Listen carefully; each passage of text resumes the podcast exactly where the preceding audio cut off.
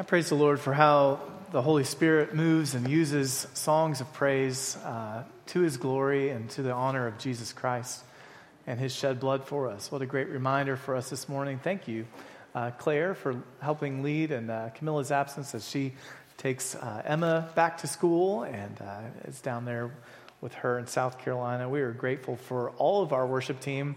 Uh, it's been just do what needs to be done with a variety of shifting gears and figuring things out. And by God's grace, um, we are grateful uh, for this time of worship today. If you have your Bibles, I invite you to turn with me to Mark chapter 9. Kids, as you're dismissed for Children's Church, uh, the adults are going to find Mark chapter 9 and verse 42 in their Bibles. You can follow along in the Bible in the, in the pew rack, in the pew rack in front of you. Uh, we'd be grateful if you would uh, join us in that. It's been quite a week, hasn't it? Uh, it's been a bit of a false start. That's the way I've been describing it. You feel like you're trying to go to school and you get snowed in. You feel like you're trying to go to the base and there's no internet, you know, so or internet or whatever you guys are using down there. I've heard it's been a frustrating week. But you know what's awesome is that each Lord's Day, no matter what happens, we get to come and gather and worship Jesus and get ourselves centered back on what really matters, the eternal things and God's word. So I invite you to stand with me as we read Mark chapter 9, verse 42 through the end of the chapter. This is Jesus speaking. But whoever causes one of these little ones who believe in me to fall away, it would be better for him if a heavy millstone were hung around his neck and he were thrown into the sea. And if your hand causes you to fall away, cut it off. It is better for you to enter life maimed than to have two hands and go to hell, the unquenchable fire. And if your foot causes you to fall away, cut it off. It is better for you to enter life lame than to have two feet and be thrown into hell. And if your eye causes you to fall away, gouge it out. It is better for you to enter the kingdom of God with one eye than to have two eyes and be thrown into hell, where their worm does not die and the fire is not quenched. For everyone will be salted with fire. Salt is good, but if the salt should lose its flavor, how can you season it? Have salt among yourselves and be at peace with one another. May the Lord bless the reading of his word. Thank you for standing in honor of it. You may be seated. One of my favorite games to play uh, as a kid was the word association game. You ever played this game where you, you say a word and then somebody else says a word, and then you th- hear their word and you say a word back? You say whatever comes to mind first and it can take you into unusual places. It actually tells you a little bit about the person with whom you're playing and the things that they are thinking about. Sometimes uh, what they come up with with the word is not the way you would have gone. So, for example, if I were playing the word association game with you, I would start and I'd say horse. And then you might say ranch because you're thinking of a horse ranch. And then I would say Canada. And that would be out of left field for you. But for me, it's the very first thing that comes to mind when I think of a horse ranch. I think of a place I went in Canada. Brother Chris wouldn't think of Canada, he would think of his horse ranch that he used to operate. We have various things on our minds. And so it kind of leads to various places. Uh, that person, when I said ranch, they might have said dressing because they think of ranch dressing, right? And then we would have been talking about salad and bacon bits and croutons instead of hockey and the Maple Leafs and maple syrup and all things Canadian, which would be, of course, far better.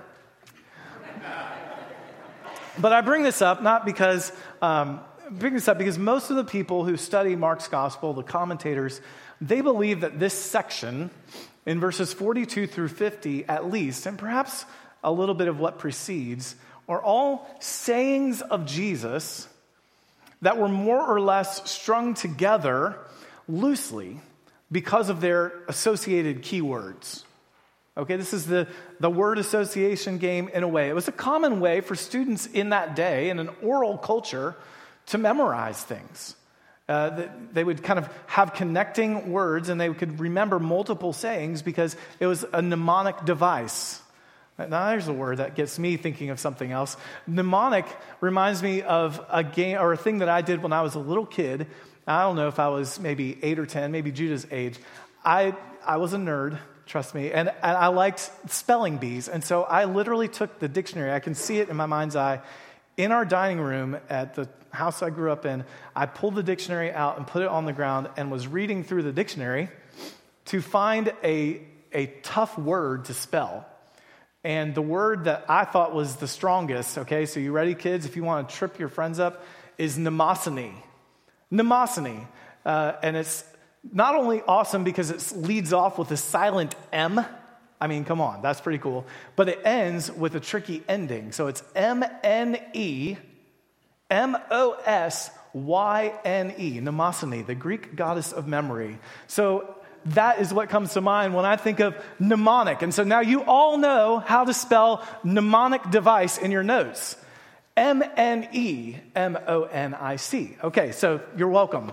At any rate, okay, so after they memorized a good deal of Jesus' sayings with this mnemonic device of keyword association, then the apostles and their associates, they were free to utilize these teachings of Jesus in any way that they saw fit as they organized their gospel. That's why some of what you find here occurs in other contexts in Matthew and Luke. These were common sayings of Jesus that Mark and Peter had at their disposal, and they fit them in with the narratives as they saw fit. For Mark, this whole segment of sayings, like what has come before as we've been studying Mark's gospel, is about the demands of discipleship. The demands of discipleship, both positive and negative. That's what makes them fit in the overall thrust of the end of Mark 9. So, are you ready for the keyword connection? If you're following the train of thought in Mark's gospel, it is little ones. Remember, Jesus had just in the narrative pulled in a little one in their midst. So perhaps that was on his mind. You have little ones, and then you have the cause to fall away. Don't cause one of these little ones to fall away. Well, that cause to fall away, the Greek word scandalizomai, it's the same word we get the word scandal from. Don't scandalize these little ones becomes the word don't scandalize yourself. Don't, don't do something that would cause yourself to fall away. So you have little ones caused to fall away. And then the warning about falling away is you will be, uh, you will experience fire. Don't, don't go there because you will end up in hell where there's an unquenchable fire. And fire reminds me of salt. Because every offering of fire will be salted. And then you start talking about salt. So, do you see the little ones caused to fall away, fire, salt? That is the train of thought. So, hop on board that train this morning and let's see if we can follow these various warnings of Jesus, all of which pertain to the cost of discipleship. So, first of all, Mark and Peter, they recall this saying of Jesus in verse 42. He says, Whoever causes one of these little ones who believe in me to fall away, it would be better for him if a heavy millstone were hung around his neck and he were thrown into the sea. That's serious stuff. Little ones most likely refers to immature disciples. It's entirely probable that Jesus was still even speaking to John in this context, maybe. Uh, you remember last week, Jesus says not to stop or discourage the believer who is driving out demons in his name. And then he continues and says, even somebody who hands out a cup of cold water in my name to you because you are my disciple, they won't lose their reward. That's a little thing. That's a small gift, small gesture.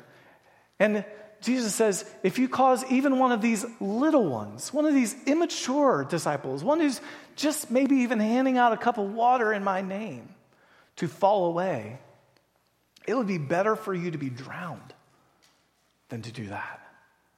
That millstone uh, that, that comes up in this saying is not just a, um, a human millstone to grind grain, it's the millstone of a donkey. It's the kind of millstone that would allow you to grind a lot of grain at a time. And so Jesus says, don't cause others to fall away. Don't be the cause of another person's spiritual shipwreck, because the consequences would be so severe that a quick drowning would be preferable to that. Brothers and sisters, we ought to be extremely cautious as we consider this first warning of Jesus. Be cautious with our words and with our actions, not to cause others to stumble, even a little one, even the littlest spark in somebody. We don't want to become the cold water committee and drown it out. We want to encourage the faith of disciples of Jesus. Don't scandalize them, don't make them stumble.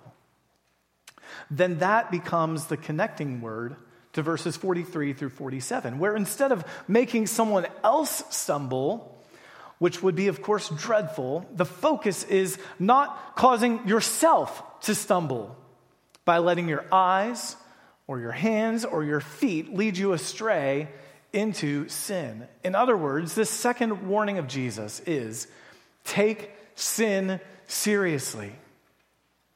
Take sin seriously. We see here that it doesn't matter if it's your eyes that lead you to sin, or your hands, or your feet, any one of them that in any way leads you to sin needs to be dealt with radically. Radically. Of course, we know Jesus is speaking metaphorically. He's using hyperbole here. Maiming oneself is forbidden in Scripture. Okay, so Jesus is just saying we need to take sin seriously. Get radical with any sin. Today, it doesn't even take moving your feet to go to places you and I shouldn't go. It doesn't even take your whole hand, but just your scrolling thumb to lead you into sin. Brothers and sisters, our eyes are only a very short distance from causing us to stumble.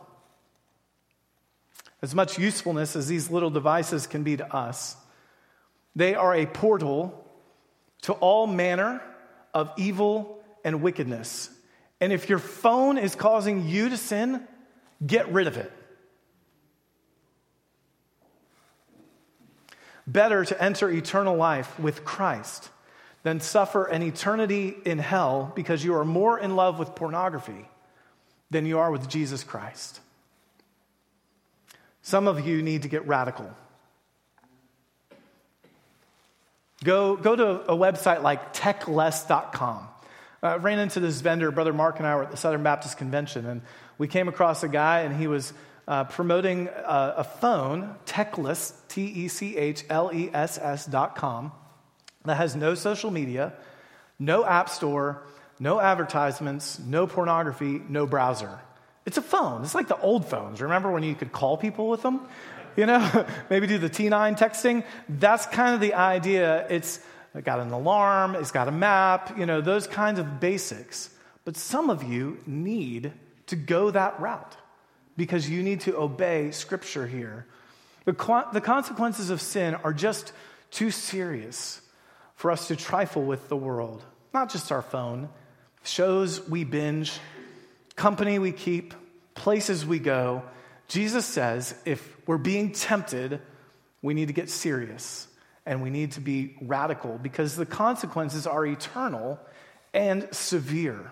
Listen, Jesus spoke more about hell than he did about heaven. I was reminded of that often at the horse ranch in Canada where I went. It was Christian place. An owner would often say that. Jesus spoke more about hell than he did about heaven. Somebody here today needs to be reminded that hell is real. J.C. Ryle says, We can never talk too much about Jesus Christ, but we often talk too little about hell. This is the only place in Mark's gospel where the word for hell, the Greek word Gehenna, is used. The imagery of hell was developed from the Hinnom Valley southwest of Jerusalem. That valley was used for pagan sacrifice, hence the association with unquenchable fire and perpetual rot. I'll explain a little bit more in a minute. It's derived from Isaiah 66 24, which was the basis for the Jewish concept of hell. Isaiah 66 24 says, As they leave, they will see the dead bodies of those who have rebelled against me, for their worm will never die, their fire will never go out, and they will be a horror to all humanity. R.C. Sproul, he explains this understanding. In ancient Israel, during the reigns of King Ahaz and Manasseh in the southern kingdom of Judah, the people became involved with the worst form of pagan practice that is, the sacrifice of children to the pagan god Molech. These sacrifices occurred in that deep ravine south of Jerusalem that came to be called Gehenna, which is an English transliteration of the Greek form of the Aramaic word. So it's a little confusing, but it's basically a, a copy, a trans, it's just letter for letter of the Greek form of the Aramaic word. Now, what the practice of sacrificing children had done is it had led to the round rebuke of the prophet Jeremiah. And this was finally halted, the sacrificing of children to Molech, by King Josiah. And to make sure it didn't start up again, Josiah sought to desecrate that ravine, make it an undesirable place to go. And so it became the city garbage dump. Refuse from the whole city, including the carcasses of animals and even the corpses of criminals, were carted out on a regular basis and tossed into that massive ravine, the garbage dump. And to keep the dump from overflowing, they lit the refuse on fire. They burned it continually, constantly, and it was constantly getting fuel because of the incoming garbage. Meanwhile, worms stayed busy devouring the carcasses of animals and criminals dumped in Gehenna. This is the imagery of Isaiah 66 and the picture of a terrible place where eventually the Jewish people would come to understand would be a final place of punishment like this. We have to understand this is a metaphor, at the least, of physical pain. The Bible teaches not only the resurrection of the body of the saints, which is an exciting and a wonderful, glorious doctrine we need to remember and celebrate. We are not going to be separated from our bodies forever. The body in itself was not created evil. The bodies are a good and beautiful thing that God has given us, and we will be united with our bodies in a glorified fashion for eternity. But in the same way, the damned too will also be embodied, fit to receive an everlasting punishment in hell, where the worm doesn't die because the host is never consumed, the fire is not quenched, the torment is constant Hell is a place of unending pain. I'm afraid that we spend far too little of our time thinking about trivial things, unimportant earthly things, and not enough time about the eternity that awaits, that awaits us. Friends, hear me clearly. Life is short. 58 year old uh, brother minister of mine from Tallahassee passed away unexpectedly last week. Life is short. None of us are promised tomorrow, but let's start thinking where will you be in 10 years, 50 years? For all of us, where will we be in 100 years? A thousand years. Listen, if you believe God is real and that God created, that this word of God is true, and that eternity awaits us, let us start thinking of eternal things. Because this is a light and momentary drip, drop of time. James describes it as like a vapor. We ought to take eternity seriously. And what Mark is recording of what the Savior of the world said, if that's true, we have to take hell seriously, and it should motivate us to care for the souls of those around us. Don't ever be discouraged when somebody tells you that you're taking things a little extreme. Do you get that sometimes? Well meaning. Brothers and sisters in Christ, maybe your spouse or a friend, somebody says, You're just getting too extreme about this. But don't ever hear that, especially if the extreme is about mortifying sin. Listen, I would rather be with the Lord of the universe about sin than play with fire. Speaking of fire, that's the connecting word. Okay, this, this section, 43 through 48, is talking about the consequences fire, unquenchable fire at the end of verse 38. And then we have this enigmatic, this mysterious verse 49 everyone will be salted with fire. One commentator did not even care to venture a thought as a reliable one. He said there's so many different uh, Christian views on what exactly was meant here that he said this just belongs to the deep things of God. Like, I, I don't even know.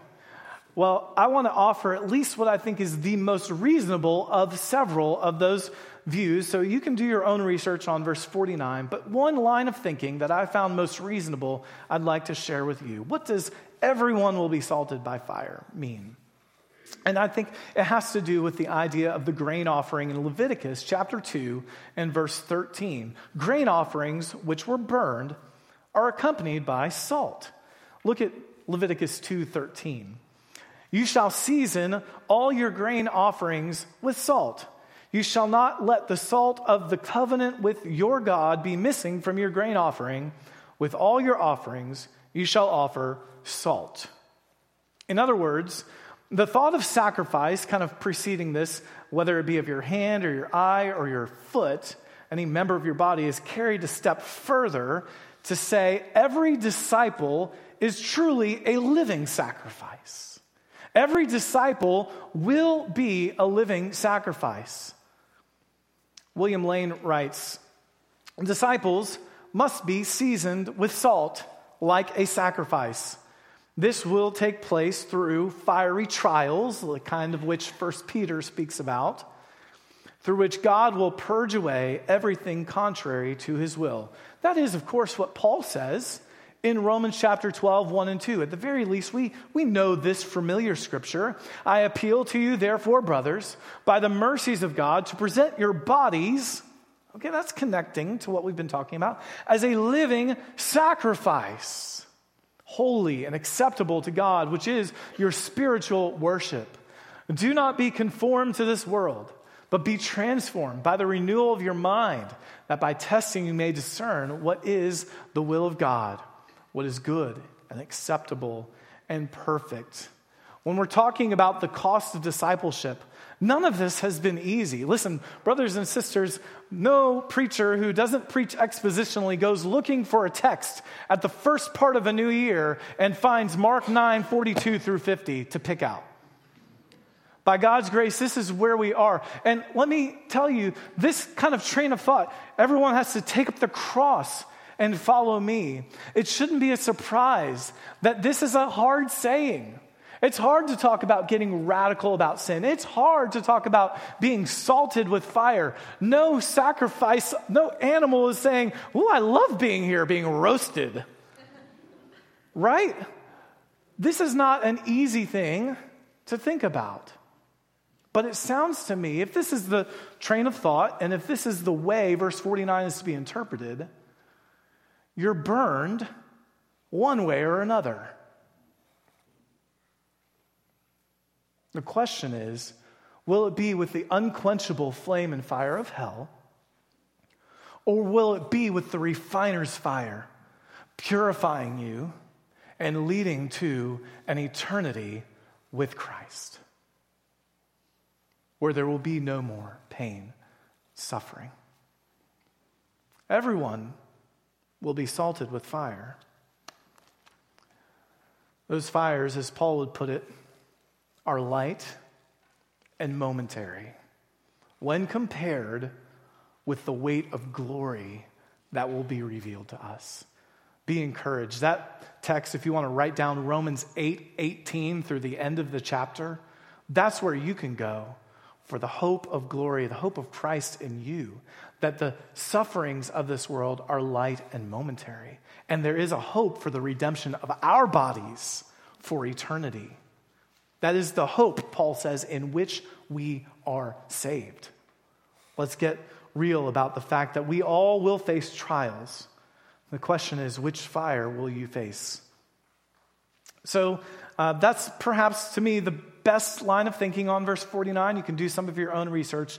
But then you've seen it already. This fire is accompanied by salt. That sacrifice is seasoned with salt. And so then it has the, the keyword association of salt. That's the next teaching of Jesus. And it's a two parter. Okay, verse 50, it says, Salt is good, but if the salt loses its flavor, how can you season it? You can't resalt the dead salt. All right, and then part two of verse 50 says, Have salt among yourselves and be at peace with one another. I felt like these two sayings could be summed up with one phrase and one warning to Christians don't ever stop being salty. Now, younger people, that doesn't mean salty with your language or your attitude. That means don't ever stop having that quality pertaining to you which makes you uniquely a disciple of Jesus. Don't ever stop being preser- preserving, life giving, healing, uh, having those qualities in you in this world. You see, sodium chloride, our table salt, doesn't break down easily, but the kind of salt found near the Dead Sea, which included a variety of compounds, it can leave behind gypsum and other impurities when the water evaporates from it. And what remains then is salt that isn't salty at all, for which a salt lover like me, that's bobo. Like nobody wants not salty salt. I like salt to be salty. It has a purpose. And if it loses its saltiness, it's pointless. Jesus is encouraging his followers don't lose the characteristics that bring preservation, that bring life into the world. Sinclair Ferguson helps clarify the intent of the Lord's words when he says, quote, unless we maintain the purity of our own lives. Okay, so there's the plucking out of your eye, the cutting off of your hand. If we don't maintain the purity of our lives, and if we aren't purified by the flames of testing and remain faithful to Christ, then our lives will not have a preserving influence on this corrupt world. Let us not become, then, useless disciples. Look, if we look like the world, if we sound like the world, if we're acting like the world, not living holy lives, what's the point? What makes us different? What do we have to offer? What is the reason for the hope that you have? Nobody's going to ask you, 1 Peter 3:15. Nobody's going to ask you, "Why are you different when you face this fiery trial than me?" If you're not salty, don't become a useless disciple. It's not just our impact on the world, though, that comes to mind when Peter and Mark are remembering the salt sayings of Jesus. We see the second half of verse 50 that good and salty disciples are characterized by good relationships as well, but good relationships among one another. Salt was often used as a symbol of covenant making between parties. You saw that in Leviticus 2:13, the salt of the covenant that we have. Our relationship is defined with this uh, acknowledgement of salt seasoning it. To live peaceably with others leads some to think about salt. Another way of uh, making sure that we have salt among ourselves and peace with others is in the way we speak to one another, which is another way salt comes up in the Bible and in other rabbinic writings. The rabbis would talk about salt standing for wisdom or pleasing speech, which of course is a sound basis for good relationships. You want to have a great relationship with your spouse, with your kids? Work on the saltiness with which you season the way you speak to one another. Have care and concern about what comes out of this mouth. It matters. Colossians 4 6 says, Let your speech always be gracious, seasoned with salt, so that you may know how you should answer each person. So, Christians here today, we are to heed the words of Jesus as his disciples and stay salty. In our impact to the world around us, we will be a preserving influence, a healing influence. but we are also to have salt among ourselves, verse 50 says, in peaceful relationships and in our speech toward one another. Hear, hear this. All of these warnings, these four that we've covered today, they flow together as reminders to us, even today, of what it means to be a follower of Jesus Christ. Are you, by your words and your actions, becoming the source of another believer, believer falling away? Be warned. Are you, by your words and deeds, causing someone to stumble? Be warned today. Are you uh, tempted by the members of your body that want you to wander astray into sinful behavior? Jesus says, Be warned. Are you thinking that being a follower of Jesus will cost you nothing? Are you thinking that it doesn't require sacrifice and you can live just like the world? Be warned. And finally, are you looking more like the world? Are you looking out of fellowship with other followers of Jesus? Are you lacking usefulness in the kingdom of God because you are unseasonable? Be warned. These are the warnings of Christ today. Friends, the cost of discipleship, what it means to be a follower of Jesus, has a lot more to do than just coming to church on Sunday has a lot more to do than just even reading your Bible or checking off a checklist. The followers of Jesus are called to deny themselves daily, take up their cross, and follow him in deeds and actions.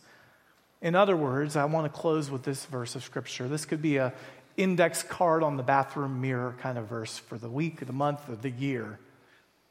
Put on the Lord Jesus Christ and make no provision for the flesh to gratify its desires. That's pretty radical, but I think it's right in keeping with what Jesus said today. Put on the Lord Jesus Christ, follow him, be like him, and make no provision for the flesh to gratify its desires. Are you living in the flesh or are you following the leading of the Spirit? As Paul says, if the Spirit of God is in you, he will cause us to follow him and obey him and live for him. So let's look salty. Let's look like the light of the world. And let's remember eternity. This is serious stuff today. Will you pray with me?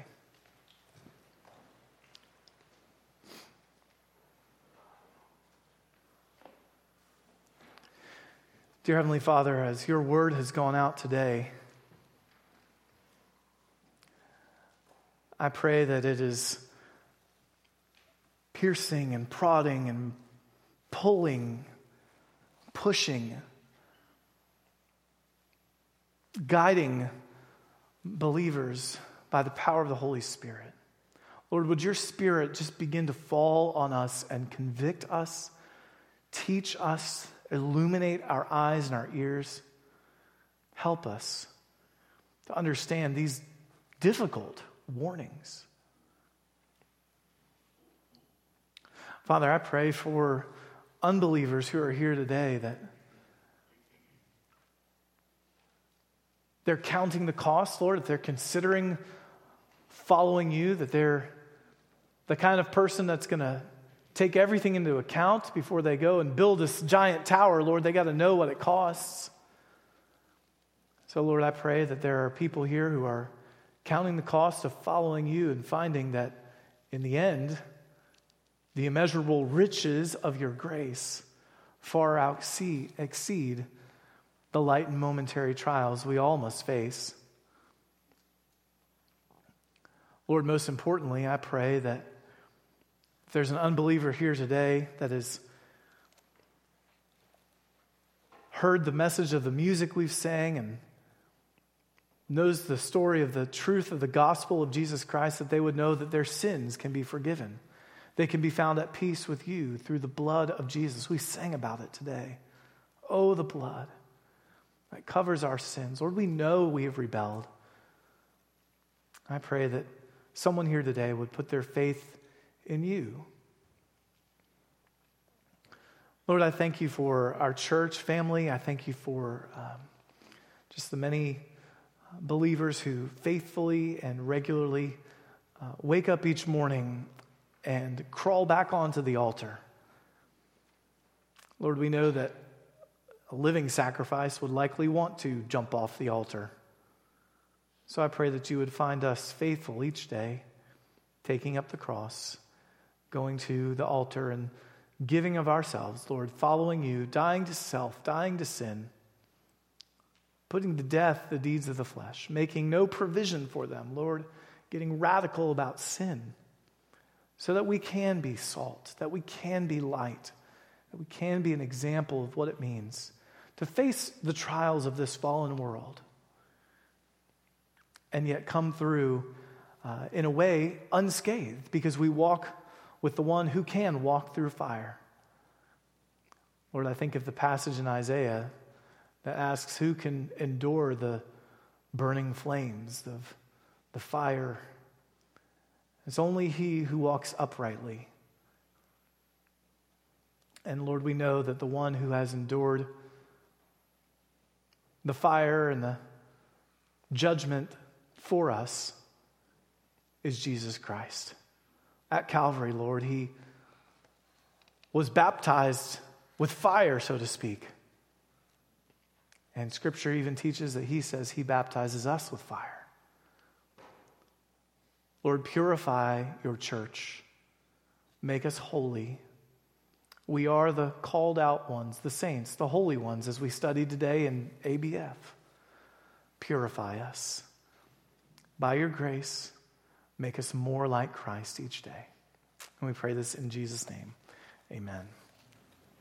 Our brother Jim Harris is going to come now and lead us in a time of continuation and worship as we partake of the Lord's Supper together.